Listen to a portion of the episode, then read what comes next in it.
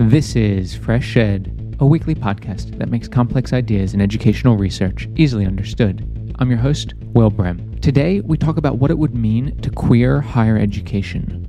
My guests are Louise Morley and Daniel Leyton. In their new book, they disrupt some of the norms and common ways of thinking that are prevalent in higher education today. Queer theory attempts to destabilize, disrupt, and deconstruct norms, binaries, boundaries, and understandings of power. It's used a lot to re signify injurious or hate speech. It recasts abuse and abjection as affirmation queer theory is not just about transgressing the normal or the givens in higher education, but about searching in borders or marginalized experiences uh, which are produced by and within these processes. We search through these margins. Louise Morley is an emeritus professor of higher education at the University of Sussex, and Daniel Leyton is a lecturer of education at the University of Exeter. Their new book is entitled Queering Higher Education Troubling Norms in the Global Knowledge Economy. Louise Morley and Daniel Leyton, welcome to FreshEd. We're delighted to be here. Thank you for inviting us, Will. Thank you very much. It's my pleasure and congratulations on your book. It's just fantastic. It's very unique. I haven't really seen much work on issues around queer theory and higher education. So, so congratulations. I guess the starting point in a conversation like this is to kind of go big and sort of say, what is queer theory? You know, assuming that there might be some listeners out there who might never have heard of that term. How do we sort of explain it in a simple way? What is queer theory? It's a very good question, Will. Thank you. Well, queer theory attempts to destabilize destabilize, disrupt and deconstruct norms, binaries, boundaries and understandings of power. It's used a lot to re-signify injurious or hate speech. It recasts abuse and abjection as affirmation. But we're very clear that our book is not just about identity and sexual orientation, the hetero homo divide. We use queer as a, a verb, a noun, and an adjective, and we relate it to theory, practice, action, resistance, and critical edge. What we've attempted to do is to theorize exclusion, abjection, and marginalization from multiple vantage points of knowledge. And one thing that's really important about queer theory is that it's attentive to the structural and affective processes of exclusion and marginalization. I guess a follow up question would be something around studying issues of transgressions in a way and, and, and how queer theory might do that slightly differently than maybe some of the, the other ways that people in the academic space have studied uh, transgressions. Well, you're right. We have used queer theory to analyze what we call kind of global dominant movements, so often embraced in higher education and by higher education stakeholders, no, like internationalization, digitalization, leadership or affirmative action on widening participation policies. First of all, I, I, might say that these are global movements because they have expanded across higher education worldwide, no? Uh, through discourses, policies and practices and networks of power beyond the national. And they promote different contested figures of subjectivities or subjects or ways of being, no? The entrepreneurial, the global academic, the, the exceptional minority, etc. But looking at those global movements, queer theory is not just about transgressing the normal or the givens in higher education, but about searching in borders or marginalized experiences uh, which are produced by and within these processes. We search through these margins, through these borders, ways of life, relations, and knowledges that open opportunities not just for imagining a different world, but also for making in practice new ways of thinking about higher education, new ways of social relations within higher education and knowledge relationship. Those social relations and new ways of thinking about higher education. We are trying to identify within those the potential to show that the present state of things are not necessary or are not inexorable. So that might be one of the difference or the main difference between queer theory and other type of studies about transgression. It's quite fascinating to think about, you know, how we might queer the university in different ways and, and thinking of that as a verb, a noun, an adjective. I love sort of that splitting it around those different ways of thinking about the, the, the term queer itself. But I guess we need to, before we do that, we need to sort of understand the state of the university and higher education itself, right? Like, why does that institution need to be queered, so to speak? Like, what are some of these dichotomies that exist? What are some of these binaries that you see that need to then be queered? There have been other pieces of research that have been conducted, say, on LGBTQ plus students, staff, etc., and all the issues of oppression, marginalization, exclusion. Our book is the first to apply queer theory to higher education in terms of policy and structures rather than just to identity politics. And one of the things that we've noticed over the decades is that many of the interventions that have been politically and strategically designed to shift exclusionary norms, they can often reproduce them. So, for example, there's a global movement in counting more underrepresented groups into higher education. It's called widening participation in Britain. In Chile, it's affirmative action, etc. But it works with a policy dichotomy about class. It incorporates a highly stratified, a very certain, a very reified social class system. And Daniel and I have worked on this all around the world, this, this topic in, different continents. And there's a construction of working class students that draws on a kind of theory of abjection, um, lack, deficit, etc. And they're measured against the middle class norm. And the same would apply to the global movement uh, around women and leadership, which I'll talk a little bit more about later. There's a very central binary in that between women and men. It's a quantitative uh, goal to count more women in to leadership positions. The same with the science, with STEM. Um, what it doesn't do is particularly deconstruct uh, the term woman and makes lots of assumptions about norms and how women's lifestyle. We, we're also very conscious that policy often overlooks affect. It's often presented in a quite linear, rational trajectory. And what we have tried to do is highlight the affective economy of striving for value in a policy context that it tangles exclusion with shame and failure. So if you're excluded, you are a loser. And in order to counter that, you have to be included to become a winner. And there's a very powerful dichotomy of winners and losers in higher education, of success and failure. One of the issues about queer ontology and epistemology is that it attempts to render the normal and familiar strange and unstable. So in a sense, what we've tried to do is when we, we queer these dichotomies is to get some kind of meta level analysis. And we invoke queer theory not because it provides another set of certainties to grid onto the policy turbulence of higher education, but because it dismantles the seemingly untouchable linear certainty itself. So applying queer theory in this way, we are calling attention also about why an institution such as a university that it seems or that um, resembles itself contributing to the public good in general, in order to do that, needs to exclude or put at the margins all those subjectivity or people who do not conform with the norm that these boundaries are creating all the time. So why, in a way, with queer theory, we can show and call attention to why the university play a role in making exclusions hierarchies and ignorance, or in the ways, for example, uh, exclude all the different ways of seeing the world of knowledges that are constructed by the university as an institution as not scientific, biased, not rational or neutral, or not neutral enough, let's say. So I think that's that is important. And all those norms that are reproducing by these boundaries are, we have seen in our book, and we showed in our book that they are insistently invoked and reinforced by the very same discourses and practices of global higher education. If I understand this correctly, then the, the, the, proposition in a sense is that queer theory can sort of illuminate and destabilize a lot of these norms that often are, let's say, just sort of taken for granted, aren't questioned, sort of just reproduced unconsciously, and of course have certain power dynamics, eh, you know, et cetera, that play out. But you're also sort of saying that so queer theory destabilizes, but it isn't sort of offering an alternative that then sort of gets, you know, operationalized and becomes concrete and sort of also has certain sort of power dynamics. So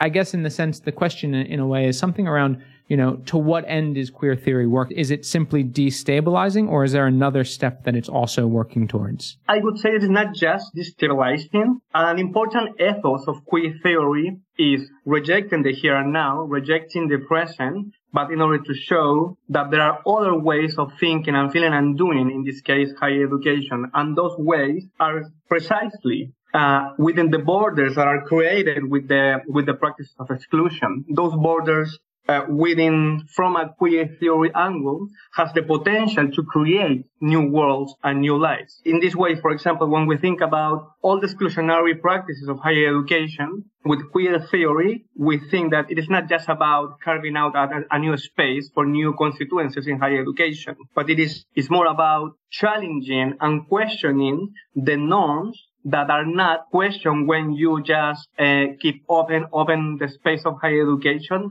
but in order to integrate new constituencies, but within the same rigid norms and binary and binaries that are devaluing those experiences and biographies. So, for example, when we think about notions of success or meritocracy, very deeply engaged in higher education values, even within ourselves as academics, right? We believe in those values all the time. But success and meritocracy glows over in the ways in which they are complicity with exclusion and negative affects such as shame, failure, debility, self-responsibilization or unbelonging. So in a way, in order, by showing those negative affects attached to bodies through those values of higher education, success and meritocracy, we can start rethinking again, again how and why we can value those borders made by those affects, you know, in a way trying to identify what are the potentialities that those ways of feeling and thinking might bring into the table to reimagine again another world of knowledge in this case? We've tried to make it very clear that we are not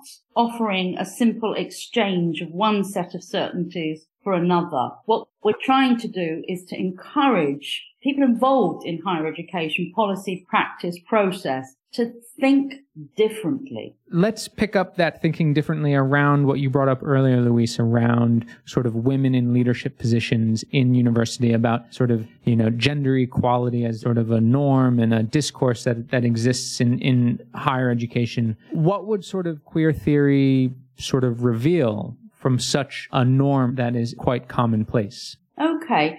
Well, we've attempted to deconstruct the term women and we've highlighted the heteronormative discursive regime that informs global narratives to increase women's representation. And I've been involved in this area for quite a while and worked on different continents. And there are themes that dominate this whole area women are invariably represented in terms of being cis heterosexual. The category woman is often uh, immediately equated with being a mother. Women are presented as being in intimate partnerships with men. There are a lot of data about who does the childcare, etc. There's um uh, whose careers impeded by childcare, and the nuclear family is the dominant model for discussing this. And one of the explanations that you get in so many different national locations is that women are impeded from seniority by all their domestic and childcare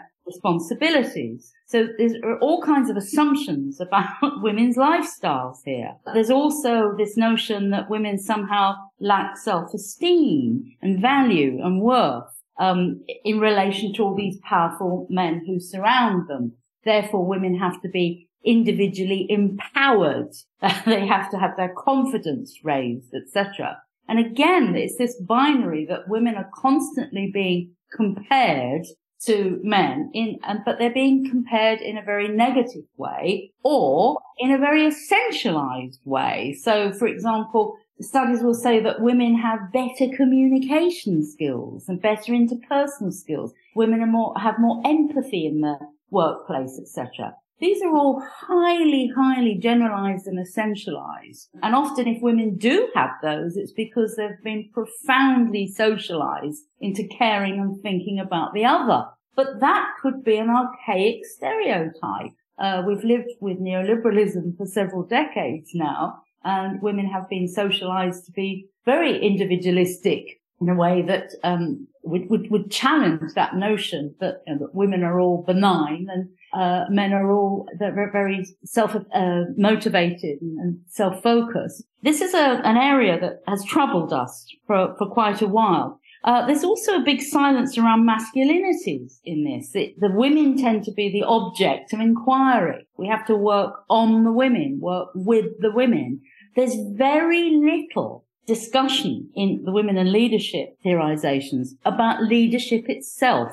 And what we've tried to do is to queer leadership and demonstrate that it's a constructive disruption which has restorative, affirmative and bridging effects through the strategic articulation of seemingly opposite desired simultaneous actions, connecting and disrupting. So leadership is often presented as an unquestioned good and all we need to do is count more women into it. But so much of the research that we've conducted in South Asia, for example, it demonstrates that women are reject, a lot of women are rejecting senior leadership. Uh, it has too many cultural associations and policy ventriloquisms. They feel that they will just be required to implement policies they don't necessarily support. The other big issue is that heteronormativity is the unmarked norm and primary mode of citation embedded in the gender and leadership scholarship. There's very little, very, very little work on the LGBT leadership, trans leadership, etc. It is beginning,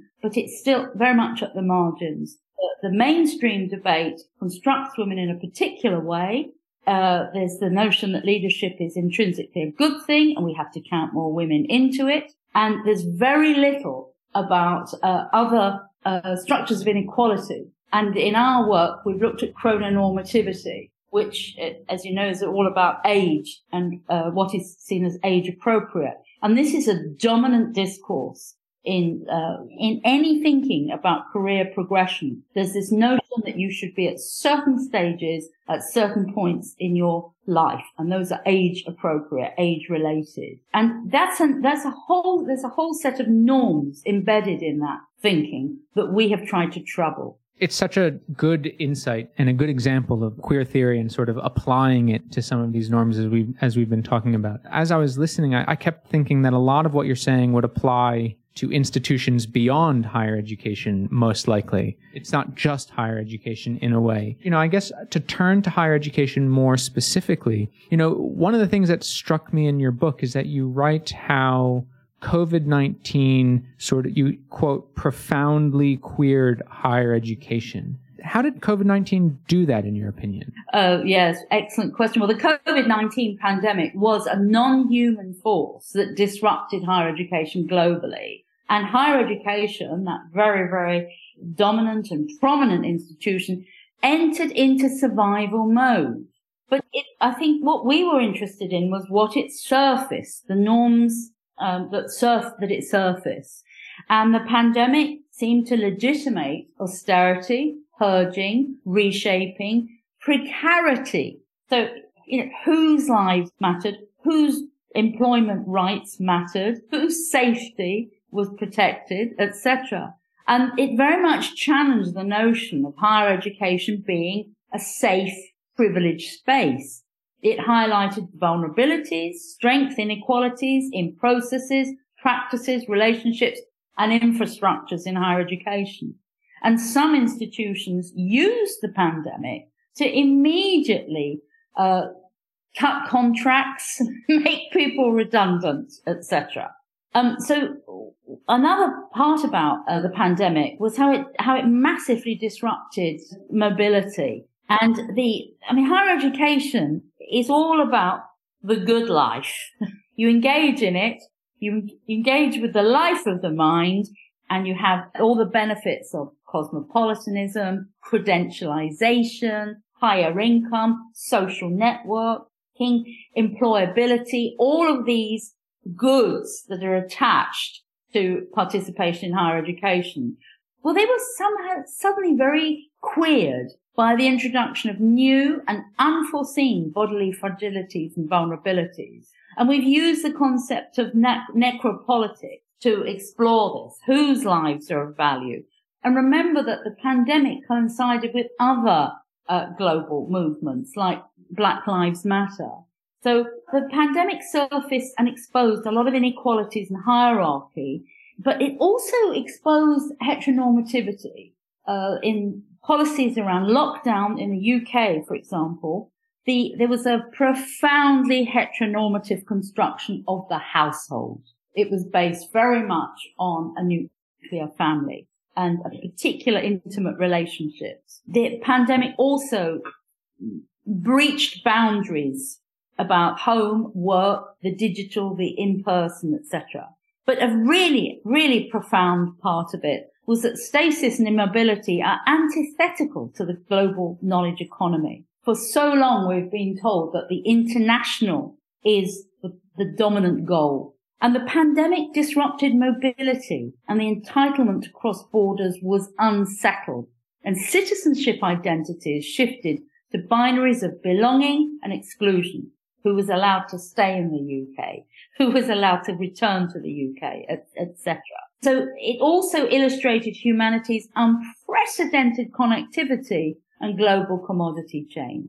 And the COVID showed the precarious and violent situations of students and academics and non-academic staff alike.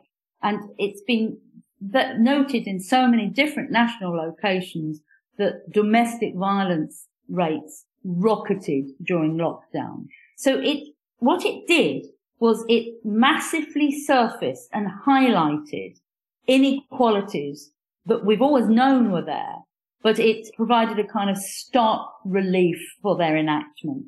And I would add in a way also that like the, the pandemic as a crisis, signifies a crisis, was used also to even promoting further the entrance of the digital, the digital platforms and companies and those companies now kind of queer also the private and public divide. So now we are demanding to take up all those opportunities that digital platforms and digital teaching possibilities has for us is our new environment of higher education. That means that, that the private, the private environment is our new natural environment of higher education for the public good. So in a way that crisis was promoted further by the same, by the very same companies that are saying that they are disruptive. You know, so, and we need to, we don't have other ways but just, uh, you know, like go and jump into this new endeavor. So in a way, that disruption, it has and it will have unforeseen consequences for the future of higher education. Winston Churchill said, never let a good crisis go to waste. And it was very noticeable how many higher education institutions around the globe seized the moment to make people redundant, to close down departments, to charge huge amounts of money for student accommodation during lockdown, etc and also it creates uh, well new ways of making people redundant, as Louise says. But for example, through recasting the boundary between the future, the modern, and the old. You know, like so, all the teachers or all the uh, higher education practices not so keen to use uh, the digital in different ways are recast or are uh, kind of reconceived as the old, as not the, the ones prepared for, you know, the new adventures of the digital platforms in higher education. So it also is creating new boundaries and new hierarchies that before that, that weren't in place or so embedded in higher education as they are today after just two years. It's so fascinating because a lot of these issues you raise are still being worked through in universities, and I would imagine in different ways, you know, with Teams and Zoom and trying to figure out, you know, how do you integrate some of these tools and learning platforms into your teaching? And, and if you don't do it, how you might be perceived by your colleagues who do do it. And it becomes this, you know, very strange emotional space as well when you're thinking about you know your own teaching. And there's also this sort of hanging on of the work from home which as Louise was saying privileged a particular, you know, understanding of what home is and a particular class. You know, I remember I, when I lived in London, the whole idea of working from home wasn't really feasible because I didn't have a big enough flat. I couldn't afford a big enough flat that had, you know, another space in it. But the discourse around it sort of assumed that I did. It was always really quite difficult to tell colleagues who did have a separate room where they could have an office and working from home was not a disruption to their normal lives. Um, and so you can see how universities and staff and students, we haven't even, you know, the students as well, uh, we're still working through this. And, and so I think you're right. It queered the university, but we have no clue where we're going after this. You know, when I read your book, one of the other terms that kept popping up was decolonization. And this sort of goes back to what Louise, you, when you were saying how COVID happened, it happened simultaneously with these other sort of movements. And one of them was Black Lives Matter, which is sort of shorthand for this sort of resurgence of social activity and sort of rethinking scholarship. And it sort of comes under the, the banner now of decolonization. So what is the connection between queering the university and queering higher education and queer theory and decolonization? Is there a connection? Yeah, there is a deep connection. You know, like most people say, a lot of people say that queer theory is just an invention from the States, from the United States, from a North American invention. But the truth is that it, it isn't. So queer and colonized subjectivities on the one hand share histories of subjugation and nonconformity. Moreover, they share a kind of an anti-colonial and anti-binary leaning uh, in one of their origins of origins of thought through the work of Gloria Anzaldúa, for example, who coined coined the notion of border thinking. And that notion was took up after by the colonial thinkers such as Mignolo, for example. So through, for example, that notion of border thinking, which means feeling, thinking and knowing from the outside, but the outside that is produced and attached within the, in the, attached to the inside that creates that border or that line or that, that margin, you know? So that notion was crucial to understand how we can gain a vantage point of knowledge and experience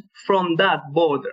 And as we say in our book, you know, these global movements promote the digital economy, internationalization in higher education, um, but those kind of uh, movements are not understood embodied. You know, I mean, uh, they are on and we and through connecting decolonization and queer theory, we can see those uh, movements as embodiments, not just of typical ideal identities such as the global academic, the international academic, with all those privileges, imaginaries, but as embodiments of different borders, national, gender, class, household borders, and all those borders are meaning that our identities get blurred. So all those borders, thinking with queer theory and decolonization, coloniality uh, are seen or understood as blurring the identity, and even more, we can think about those borders as forcing academics, for example, to even incorporate even new one's identities, multiple identities, multiple positionings in their repertoire.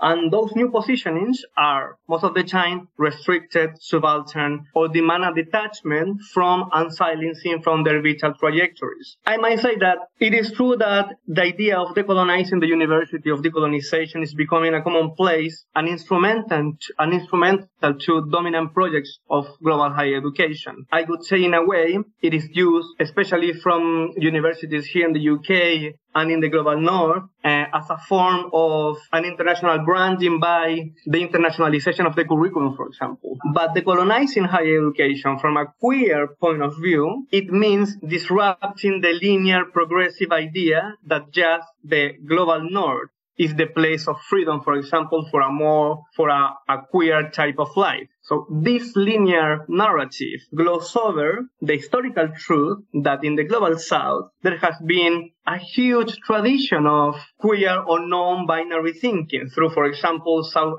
Asian deities, Mapuche three genders categories in South America, and Argentina and Chile, Yoruba's ungender social organization, or the Indian Hejire, or two spirits, shamans, and in, in indigenous communities in the Americas. So when we link queer theory and decolonization, we can gain a deeper historical conscious about what knowledge and experiences and ways of thinking of disrupting the binary are excluded from the Western dominant narratives of higher education and knowledge. I mean, I love it, right? So, like, when I listen to all of this, I am convinced, right? I love the idea of queering everything because it sort of does, anytime you destabilize something and you can sort of reveal new insights and think differently, think anew, world in a different way, all of that makes sense to me. So, but at the same time, I worry, did I just get, you know, did I drink the Kool Aid and I just think this is the best thing ever? And so, you know, I want to put it to you, you know, now that you've done this thinking about queer theory and higher education specifically,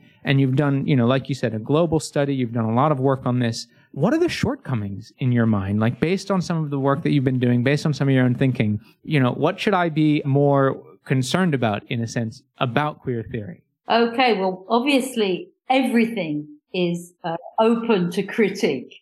And one of the questions that we rehearsed was, well, can queerness maintain its transgressive potential and avoid being incorporated into the, the, the, the, machinery of the, of the university? And one of our concerns is that queer has been used in, um, to, to kind of demonstrate neoliberal multiculturalism, or it's used in marketization. We're in the middle of the pride season in Britain.